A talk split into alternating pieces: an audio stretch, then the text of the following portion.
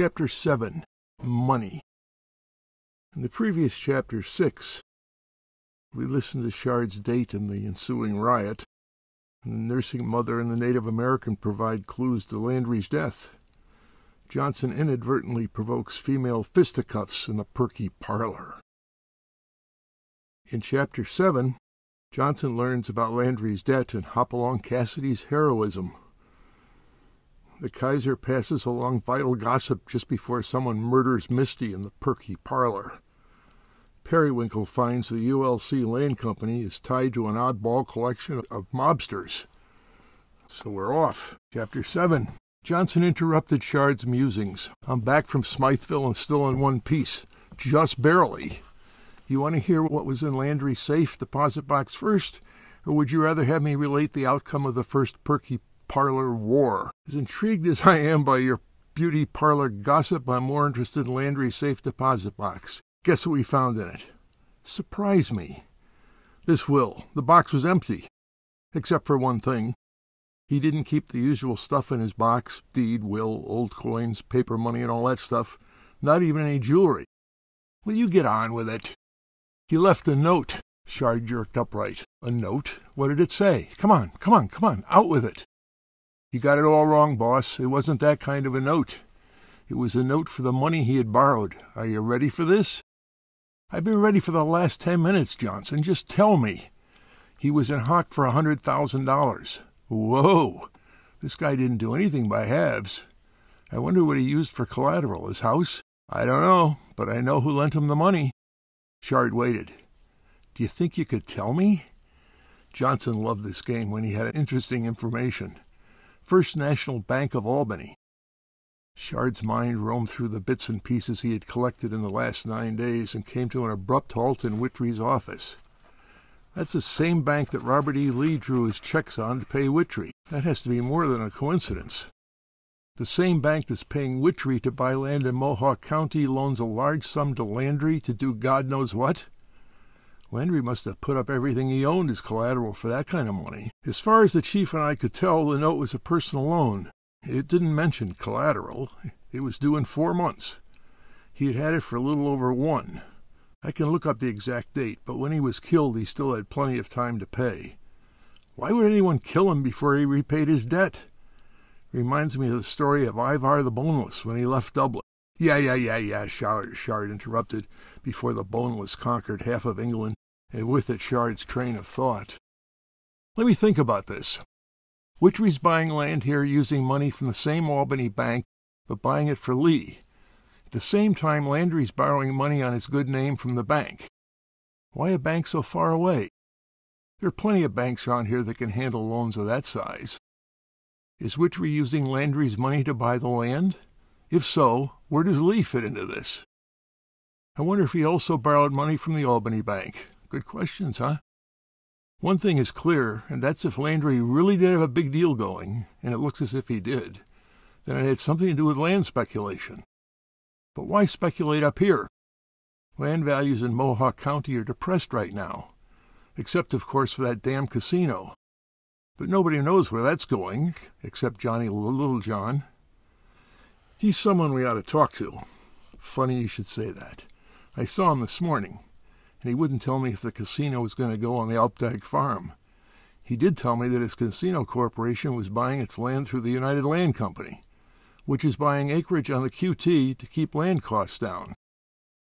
You don't think that Whitry, Landry, and Lee were buying land on speculation, hoping that the ULC would pay their lands for the casino, would buy their lands for the casino. In which case, the three could raise their selling price and make some big money. But how would they know where the casino is going? Littlejohn has never heard of Landry or Lee, and I certainly never would have guessed that the casino corporation would be interested in the Opdyke Farm. It's way the hell out in the middle of nowhere. We don't know that the ULC is buying the farm. All we know is it's paying the surveying costs out there. But I agree. That would make it seem as if the ULC planned to purchase the land, Johnsen said. And thereby make Lee a very nice chunk of money, Shard said. But how would Lee, an outsider, know that the ULC would have the slightest interest in that farm?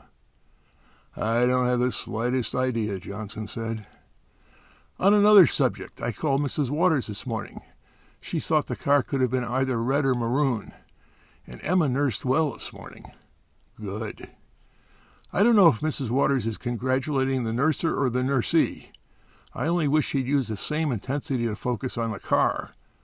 By the way, she still sticks to the story that she saw two guys haul Landry back into the car, and that one of them was the biggest man she'd ever seen. He ought to be easy to find. Big men stand out. We know some Vikings were big. Eric the Red, for instance, had been well over 6 feet tall because he, quote, served in the king's bodyguard. Everybody knows that. Even us English types, Periwinkle said as she came in and cased the chairs. She had on slacks, so she decided to brave the wastebasket. "What was in the box?" she asked. Johnsen told her what he found. "That's interesting," she said. "Maybe we've been right all along. Landry was tied in with Whitry and Lee in some sleazy land deal.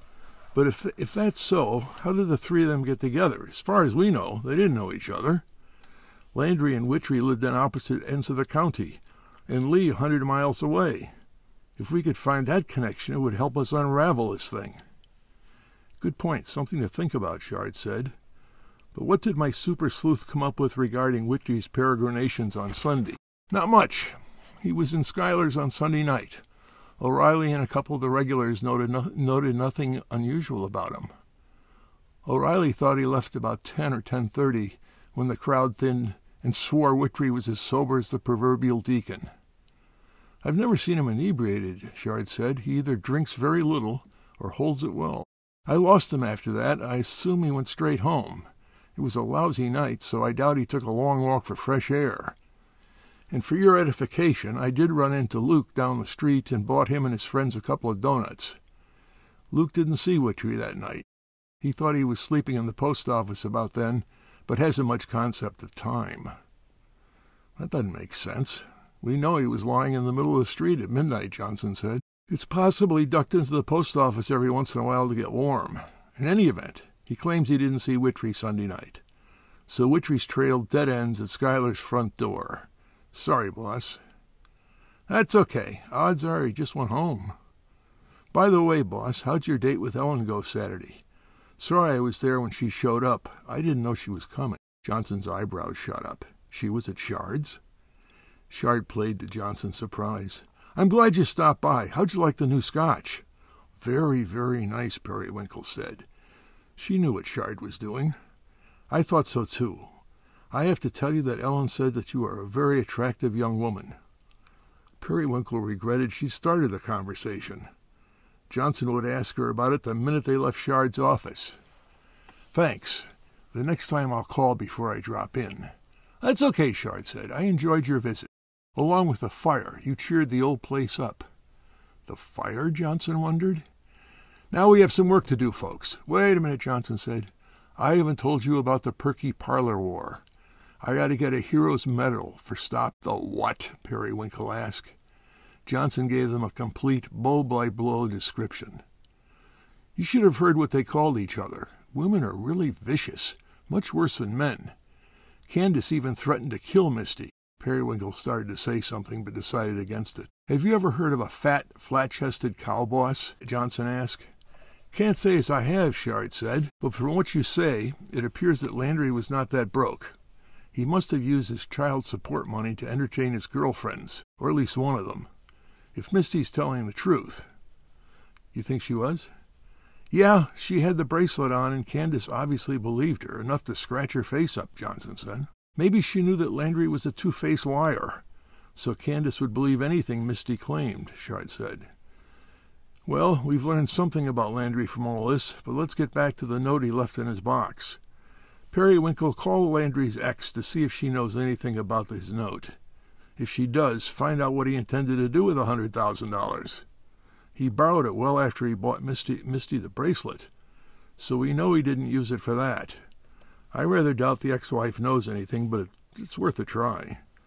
And if he often borrowed money, we'd like to know that too. He got that money somewhere for the bracelet. It might be useful to ask if he gambled. If he did, we may be on the wrong track. And Johnsen, I hate to make you do this again, but go see the ever-attractive Rosemary, to find out how much the Opdyke farm sold for. It would be interesting if it sold for exactly $100,000, wouldn't it? Although I don't know how we'd tie Landry to the sale, even if it were for the exact amount he borrowed. His name's not on anything, and while you're there, see if Landry owns any land up this way.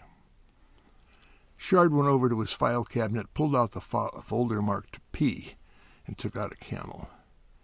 Johnsen and Periwinkle's eyes asked, why the P file? To answer your unasked question, P stands for puff. Secondly, I'm going to have lunch because it's past my feeding hour, and then see the Kaiser for the second time today to allay his fears about Native American land sales. Gamblers, murderers, protesters, rampaging beauticians, and elections. I'll promise him that you'll have the Landry case closed by evening and that you guys will let him take credit for it. Monday noon, Shard's office. Shard sat in Schuyler's and thought about what he knew. $1/10 million was an awful lot of money for a bank to lend a down-at-the-heels country lawyer. Well, maybe his heels were okay, but nothing else about his life seemed secure enough to make such a loan.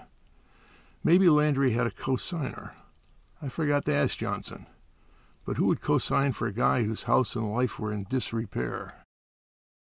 Back at his office, he found Johnsen settled comfortably in his chair. I had a great lunch, he said. Rosemary forgot to bring hers, so I took her to Patel's. She's wonderful. You're right about that, my boy. But remember, she's very married and has kids. What did you find out? For starters, Landry owns his Smytheville house and nothing else in the county. And our friend Mr. Lee paid $200,000 for the farm. A nice round number, don't you think? Too round. The place has about 100 acres, and that makes $2,000 an acre. That's a lot for acreage around here, don't you think? What's exactly one-half of the purchase price? Johnsen looked at him as if he'd lost his marbles. $100,000. Then it sank in. Oh, I like that, boss. That's a nice number. But it begs the question of where the other $100,000 came from. Want to guess? Sure. The same Albany bank that loaned Landry his money. All roads seem to lead to that bank. But, boss, let's be realistic. Banks don't murder people, especially when they're into them for six figures. Shard agreed, but he couldn't resist following this train of thought. Do you think an eyewitness could pick the guilty bank out of a lineup? Maybe if the guilty banker dressed like a Viking. Did I ever tell you about the time Egil substituted a home gang for a weaker man? Yes, exactly 13 times, thank you, and Egil didn't fight a bank. Johnsen looked hurt, but Shard knew it was a front. Johnsen just wanted to irritate him. How can we find out if Landry's money was one-half the purchase price and who put up the other half? It seems simple to me, boss. Oh? We follow the paper. Lee bought the place. It seems reasonable that he put up the other half, or at least some serious money, to have the farm put in his name. Give him a ring and ask him, will you? Shard said. You may be right, but we can't find him. What if the ULC put up the other half? Or maybe provided Landry's half as well through the Albany Bank. Maybe the ULC is the real owner of the farm and uses Lee as a front man. Hell, maybe the ULC owns the bank. I don't know. That takes us back to the point we made earlier. Has the land company ever killed anyone? What possible motive would it have to murder Landry if he was into it or its bank for that much money, Johnsen asked. All my life I've heard of evil land companies knocking innocent people off. Haven't you ever watched a Western in which a bunch of outsiders, all hard drinkers and gamblers, ride into town to buy up the poor widow's ranch, because they know it's the only spread around that has water? That's why we needed Hopalong Cassidy. Widows could have died of thirst all over the West if it hadn't been for Hoppy. Hoppy, Johnsen said. Hoppy? I can't believe we're having this conversation. No, I never saw Hoppy or the Widows, but if the Widows were attractive enough, I might rent one of his movies. Periwinkle appeared and saw that she had lost out on a seat. To her surprise, Shard left his chair and sat down on the wastebasket. He didn't say a word, and Periwinkle slipped into the still warm visitor's chair. Well, boss, I see why you gave me the job of dealing with Landry's ex, Periwinkle said. God, is she a bear! It took me forever to get hold of her, until finally I connected with her cell phone. Do you think that maybe Philadelphia has no cell towers? Or maybe a city council drops small aluminum rectangles from great heights all day to disrupt wireless conversations? I couldn't understand half of what she said, and the half I could, I didn't want to hear. Boy, does she hate Landry. Let me guess, Shard said. She didn't know about the loan, and did some quick calculations that told her that her children were not likely to get a dime from Landry's estate. And then she worried whether she might in some way be responsible for the loan's repayment. Right? On the spot, boss. But you left out the venom and the vitriol. Can that woman swear? Wow. Most of that language came through clearly. Did you find out anything at all other than what we expected? She'd never heard that Landry gambled, but wouldn't put anything past him. From there, she segued into the intimate descriptions of all of Landry's women. My gut feeling is that he didn't borrow the money to repay a gambling debt, if the ex is to be believed. I also asked if she or Landry had ever done business with the First National Bank of Albany. Good girl, Shard said. Had they? She's never heard of it, and asked why they would go to Albany to bank when they had a perfectly good one in Smytheville. But she wasn't sure where Landry did his office banking. That gave her a perfect jumping-off point to rant about how her honorable husband paid for his floozies. I know that's not very helpful, boss, but at one point she did say, and this is an exact quote, "If the bastard was still alive, I'd kill him." Isn't this the second threat to kill someone we've had today? Shard asked. At this rate, we'll have a stack of bodies by week's end. Yeah, but his ex's threat made me think. Did she have any reason to kill him? Or is she mad because someone beat her to it? I can't see what she gains from his death, Shard said, unless she thought he had money stashed. But even then, she had to figure he'd written her out of his will. I suppose she might have believed she'd control the money Landry left her children, at least until they grew up. I don't believe the old dictum that most murders are committed by somebody close to the victim holds in this case. If she was close to Landry, I'd hate for anybody to get that close to me, Periwinkle said. Okay, that's settled, Shard said one of his more off-the-wall pronouncements. Johnsen and Periwinkle recognized that his mind was out of sync with his mouth. He was deep in thought. They had seen him mentally wander away before and settle down to wait for him to finish his peregrinations through the criminal realms. Several minutes passed as Shard strummed his fingers on the side of the wastebasket. "I know what I need," he said, as he picked up a beer mug full of pencils on his desk. He turned it upside down, spilling the pencils all over the desk and floor. Johnsen and Periwinkle noticed that he caught the camel before it hit the desk. They waited patiently. Finally, Shard's eyes focused on them, and he said, "Johnsen was right when he said we should trace the paper. Money is paper. Trace the money. It keeps going back to the Albany Bank. Landry and the United Land Company, and maybe Whitry and Lee. We can't find Lee, can't get information about Whitry's finances, and haven't had a chance to bust into the bank's records. That leaves us with the Land Company. I bet it's a private company, but it still has to register with the state. I want you guys to find everything out you can on the United Land Company. Who owns it? When was it chartered? Who runs it? Where does it own land?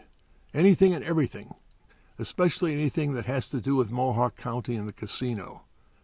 Red flag any mention of Whitry, Landry, Lee, Littlejohn, the Kaiser, and anyone else you've heard of. I know land companies only kill widows, but..." And Shard winked at Johnsen. Periwinkle looked baffled. She wondered if Shard was all the way back into the room. "But we're going to play hoppy and save them in their water," Shard continues. "We need this information yesterday. Periwinkle knows how to force her PC to talk Western, and Johnsen, you know the paths and trails to the waterholes." Out of earshot, Periwinkle asked, "What was all that gibberish about? You seem to make sense of it, which only means you're hanging on to your sanity by the slimmest thread, too. Widows and waterholes and trails? Oh, and don't forget Hoppy, whoever he is. A rabbit?" "You don't know who Hoppy is? I can't believe it. You must have misspent your childhood playing with Barbies. Everyone has seen Hopalong Cassidy." "Even if they have, what does Mr. Cassidy have to do with the land company? I can almost understand water. I suppose trails are the roads to the lands. Oh, the hell with it. Let's get fresh coffee, drink to Hoppy and his widows, and get to it before the boss comes to and sends us out on even more snowy trails. Monday afternoon, the sheriff's office. Shard decided it was time to beard the Kaiser. "It's my lucky day," Shard said to Hilda. "I get to see you twice. Is the boss available?" "He just got off the phone, and he has a political meeting in 25 minutes, so if you keep it short, you'll be all right." The Kaiser was sitting behind his desk in the exact pose he had held 6 hours earlier. "Hi, boss. I thought I'd bring you up to date on a few things." Shard skipped the weather report. He told the Kaiser what he had learned. "I've put all this together, and I fear that you won't like the way I see it right now." "Try me." "It all ties to the United Land Company, which is buying land for the casino, and the First National Bank of Albany, which lent Landry his money. I think Landry put up one-half the cash for the farm out there. That attracted the protesters and gave your finance committee chairman fits. What I need to find out is who put up the rest of the money. If I can put these two pieces together, I'll have a pretty good idea of who wanted Landry dead and why." The Kaiser shifted in his chair. "You're right. I don't like this a bit. Are you saying that the people who have promised to fund my campaign might be involved in Landry's murder?" "Not exactly, sir," Shard said, trying to leave a little wiggle room. "I think there might be a connection outside Leiden. I don't think Littlejohn or the Mohawks are involved. Why would they want Landry dead? I'm less certain about the land company and the Albany Bank. I want to follow the money trail. There was evidence of an awful lot of it in Landry's safe deposit box. All I need to know is who put up the other $100,000 in the Opdyke deal. Periwinkle and Johnsen are looking into the land company right now." The Kaiser rearranged his bulk. Shard recognized that it was a sign that he was trying to make up his mind about something. "I can give you a piece of information that might be helpful. Last Saturday night, when it snowed, as I predicted, we were out at the club where I chatted with Wilmer Odger, the banker. He told me in confidence, that's why I'm not sure I should repeat it, that George Whitry was into him. That's what he said. Into him. For exactly $100,000. Ottinger was nervous about getting repaid." "Yes!" Shard said as he clenched his fist and gave the air of vicious uppercut. "You are a miracle worker, sir. That's exactly what I needed to know." But you can't tell anyone I told you." "Trust me, sir, I won't," he said, with all his digits crossed. Monday evening in Smytheville. Misty locked up the Perky Parlour after the last customer left and walked downtown past Landry's office. She was tempted to stop in the lounge for a few drinks, but didn't want the guys to see the scratches down her cheek. Even though she had slathered them with makeup, they still looked red and raw. Instead, she started walking the few blocks to her apartment. As she stepped off the curb in front of a small alley, she heard somebody say, "Psst, psst." A man, partially obscured in the late afternoon winter shadows, beckoned to her with his forefinger. She walked halfway down the alley before she recognized him. "Oh, hi," she said, with a lilt in her voice. The man reached out, grabbed her wrist, and drove his fist into her stomach so hard she doubled over and exhaled all her breath with a surprisingly quiet oomph. Before she could straighten up, he slammed her so hard on the side of her head that she went tumbling to the ground where she lay curled up in the fetal position. "You little two-bit piece of shit," he hissed. "Candace told me you screwed the asshole lawyer that got killed. She said he paid you with expensive gewgaws and took you on trips. You know what that makes you? A whore. That's what. Trash. Crap. Scum. Dirt. Lower than my dogs." "You don't understand," Misty said breathlessly. "I just went for a weekend with him. Nothing happened. I love you, not him." "Lying sack of shit. You went with him for the weekend and did nothing? Bullshit. You never got out of bed. I'll bet he couldn't stand up on Monday." "No," she said weakly. "Where did that shyster lawyer get the money to pay you off?" "I don't know." "Who killed him?" "I don't know." "Bullshit. I don't believe you." "What was he doing in Leiden?" "I don't know." "You liar! Between screwings he must have told you something about what he was doing. You know he could really fuck up my business. Who was he working with? Talk! Talk!" I didn't ask about his work. I bet. You were too busy screwing him. No, I... You know the chances I took to see you? I could have lost my job if they found out I'd have been done. They'd have thrown me out. Then where would I go? I lose all that money, my big chance for a payoff. And what the hell were you doing? Spreading your legs for every scumbag in town. Jesus! I should have known you were trash. I'm not trash. I love you, she said. Sure. You think I'm going to believe you? I don't believe you. You don't know what he was doing at Leiden? Well, I'll tell you. I'm going to fix it so you won't run around with anyone else. Nobody will want you. I can't believe I ever did. God, I was an idiot. He picked up a discarded wine bottle that lay against the stone foundation of the adjacent building and held it in front of her face. Look at this, you bitch. I'm going to bust the bottle and cut your pretty face into shreds. You'll be so ugly people will vomit. Nobody will want you ever again. If you tell anybody who did this, me and my buddies will come down here and cut the rest of your body into little pieces and kill you. Got that? Misty lay on the ground, and the cold seemed to seep in through every pore in her skin.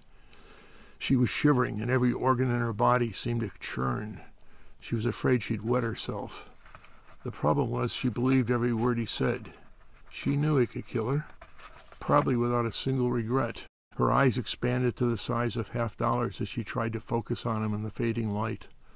All her instincts shouted that she should do something, anything, or she was going to die.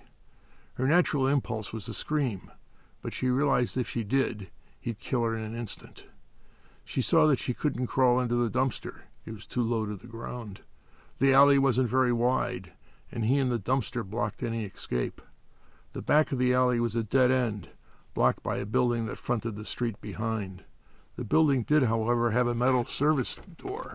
She thought that she could somehow get to it and scream and pound on it.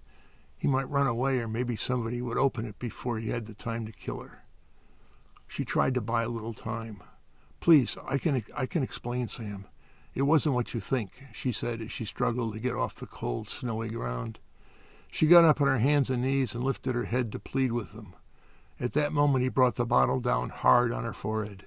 She keeled over sideways. Her head hit the asphalt with a hollow splat. Her body crumbled to the ground. She lay still. Monday evening, Schuyler's.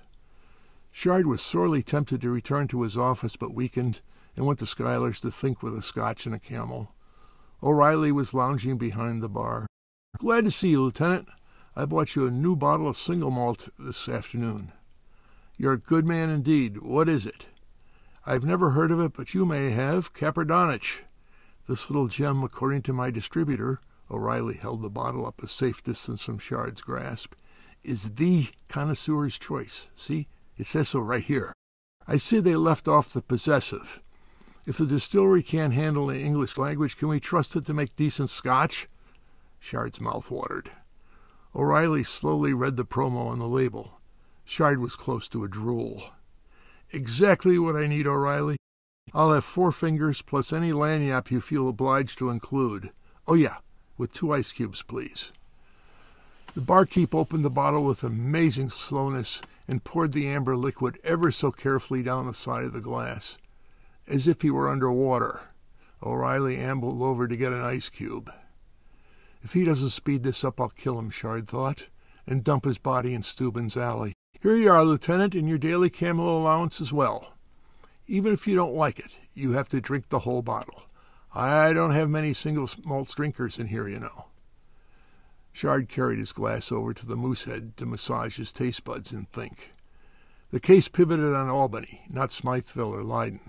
His instincts told him that. All he had to do was untangle the people and the money from the worst that included the Albany Bank, the ULC, the Casino Corporation, Landry, Whitry, Lee, and God knows only whom else.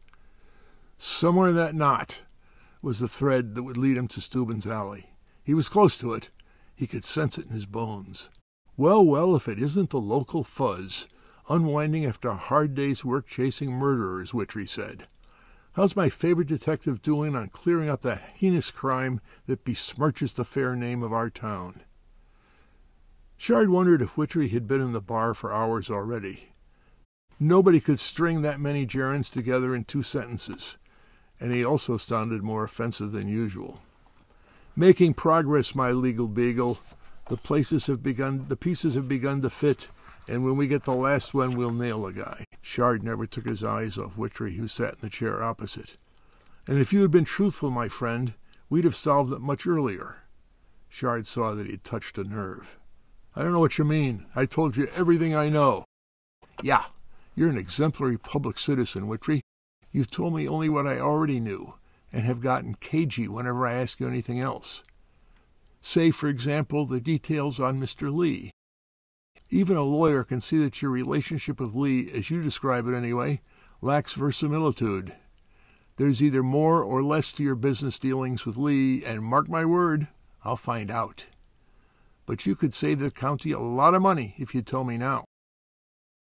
Whitry's expression showed he wished that he were anywhere but in his conversation. I've told you everything. You want to involve me in this murder? And that ain't going to work, Deputy. I told you, I don't know Lee, and I don't know Landry, and I don't know anything about the killing. What else can I say? What would you say if I told you I have a very strong circumstantial evidence that you did know Landry, and that you were in a financial deal with him? Whitry's blanch was almost imperceptible, but Shard caught it, and the lawyer's comeback was a little slow for him. That's a crock, and you know it. Circumstantial means nothing in a court of law. The DA won't touch a case, especially against a member of the bar, based on that kind of evidence. There's nothing to tie me to Landry, circumstantial or otherwise. You're pissing up the wrong tree.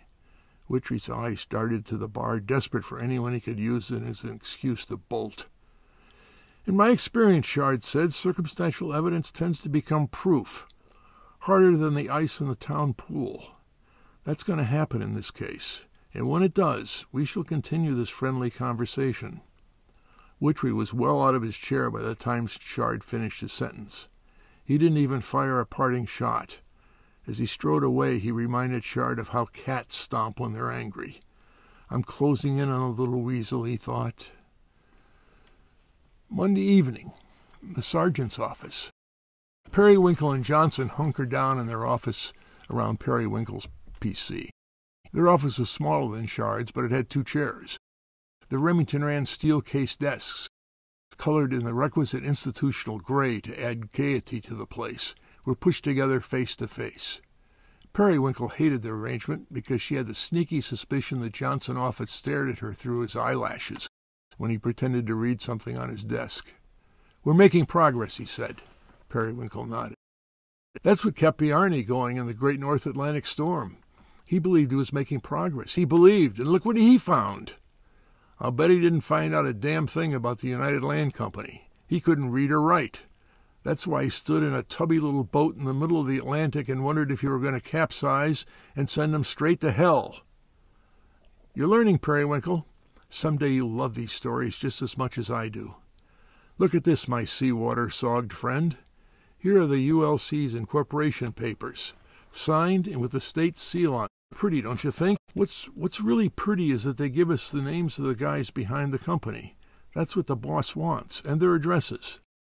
Anthony Vito, Joseph Pippi, Alphonse Spinello. Notice they're all Italian, she said. Are all Italians named Tony or Joe? Johnson's breath brushed her left ear as he looked over their shoulder to read the computer screen. Alphonse isn't, she said. Yeah, I bet he's Alfie. Not much better. This is interesting. Two of them gave their business addresses, while Mr. Pippi, like Lee, lives in a post box. There's a lot of that going around in this case. Vito owns a car wash, imaginarily named Vito's Car Wash. Spinella owns a restaurant, Little Italy. Did you ever hear one called Big Italy? Greater Italy. Huge Italy. Pay attention, Periwinkle said, as she printed off the page of names and addresses and scrolled a couple of pages farther into the charter. Look at this. The ULC is capitalized at $750,000. That's not chicken feed. Do they make that kind of money out of car washes, restaurants, and post office boxes? Yeah. But did they pay that much in, or did they just put down the first number that came to mind? They're buying land. They have to have some capital. See if you can get copies of their business licenses for the car wash and the restaurant. Easy. Here. Vita's Car Wash. Vita signed right there. And his address is, good grief, Spinello's Restaurant. Do these guys all live in a nest like wasps? Or is this the Italian version of incest? This is weird, Periwinkle said. Look at the bottom of the page. Vito doesn't hold the deed to his car wash. The First National Bank of Albany does. The bank washes cars and sends the money to Whitry to pay for Lee's land purchases. The boss is going to love this. It can't get much murkier. Check on Spinello's joint, Johnsen said. Bet he lives in the car wash with Vito or the post office box with Pippi. How do these guys propagate if they're all living together in these little places? There are two restaurants called Little Italy in the county. Now that's strange. How do people tell them apart? One is Little and the other is Littler Italy, I suppose. I can hear families ask, do you want to go to the small Italy or the smaller Italy? The wife replies, I feel like a smaller boot tonight. Oh, shut up, Johnsen, and read this. I hate to say it, but you're almost right. Spinello lives in the post box with Pippi, but more interesting, look at who holds his mortgage. Let me take a wild guess. Not the First National Bank of Albany, by chance. Yep, the same people who loaned Landry $100,000 and sent money to Whitry. You ought to check to see if the First National lives in the post box with Pippi and Spinello. That little bugger is getting crowded. Can you break into the state's records to see if anybody squeezed into that box has a police record? That's so easy, even you could do it.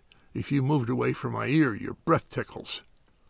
Johnsen was astute enough not to relate ear breath to some obscure Norse deity's sexual proclivities. He moved millimeters away to make her happy. Any farther and he couldn't see the screen. Besides, he loved the smell of her hair. He was tempted to ask what her shampoo was, but he thought better of it. Here's Spinello. Oh, very nice. A wonderful, upstanding citizen. Arrests for loan sharking, running numbers, and gambling. 4 convictions, served time in Sing Sing, although not much. Evidently he was a model prisoner. I hope Landry didn't borrow money from him. He sounds seriously mobbed up. That's why he didn't spend much time in the joint. Those guys hire good lawyers and pay them well. They also have ways to collect their debts. They're not stupid enough to kill their debtors, Johnsen. What would they gain? Vito's record is coming up. Also arrests and convictions for loan sharking and gambling. No numbers. But Vito spread his net a little wider, breaking and entering, assaulting with a deadly weapon, and second-degree manslaughter. Also a graduate of our spa at Sing Sing. Vito didn't serve much time either. If you read between the lines, it's clear that he murdered somebody. Gently, it appears. Periwinkle's fingers danced across the keyboard. I can't find anything on Pippi in the post office box. Nothing. Not even a speeding ticket. How did someone so clean get mixed up with these guys? Is he the money man, Johnsen asked? Maybe he brought cash into this. Spinello and Vito sound like second-raters, not the types to have $750,000 to speculate in Mohawk County land. I agree. Pippi doesn't seem cast from the same mold. Johnsen walked around the desks, and Periwinkle was happy to have her ear back. What assets would you want your money man to have? Money, she said. Besides that, a law degree to get me out of jail. Right. See if Pippi has a law license. Periwinkle came up with nothing. Not a legal PP in the state. It's your turn. A CPA, maybe. Someone to keep or cook the books. Periwinkle repeated her digital manipulations. Yep, a CPA. Address listed at the same post box. Pippi hasn't raised his living standards working for the ULC. I wonder if he also works for our favorite bank. Wouldn't that be something? The boss will love this. The only thing I'd love at the moment is to fill my stomach. Did you notice it's almost 11 o'clock? Girls cannot live on hot breath alone. I'm out of here. Are you done? Well, since we're up to our necks in Italian culture, why don't we run out to Tony's Pizza and Spaghetti House and satisfy our cravings with delicacies from the greater Italy? It's a quiet place. He has red checkered tablecloths, you know. Johnsen wondered why he had added that. Periwinkle accepted immediately. Johnsen suspected hunger had overridden her natural hesitancy to go out with him. They chose a table by the front window and ordered beers and the large vegetarian pizza Periwinkle preferred. "You did a great job tonight," Johnsen said. "The boss will be pleased, but I'm not sure what he's going to make of it." "The whole case seems tightly wound," Periwinkle said. "It turns in on itself. What bothers me is that we're pretty sure that the ULC's connected, as they say. We have three guys behind it. We know it has some relationship with the casino company, but we don't understand how Landry, Whitry, and Lee fit in. They aren't even Italians. We have the parameters of the whole shebang. We just don't understand how it's put together." "That's what the Kaiser pays Shard the big bucks to figure out," Johnsen said as he lifted his beer. "He has an uncanny ability to see the big picture and who fits where in it. The biggest question is where the murder fits. If Landry worked with these guys, why kill him? Also, the odds are high that they loaned him the 100,000, and the killer must have known the murder would bring the cops down on him. Which brings us back to square one. Why leave the body in full view unless he wanted it found?" Periwinkle said. They ordered another round of beers and stared out the window. "I know you won't appreciate this, but your last question reminds me of a story my grandfather used to tell me." Periwinkle's face fell. She was afraid the Viking hordes might show up before her food, but the waitress appeared just as Johnsen was about to launch his gnar. "Boy, that was good," Johnsen said after they had finished. He looked into Periwinkle's eyes for a moment and said, "You are beautiful." She was speechless.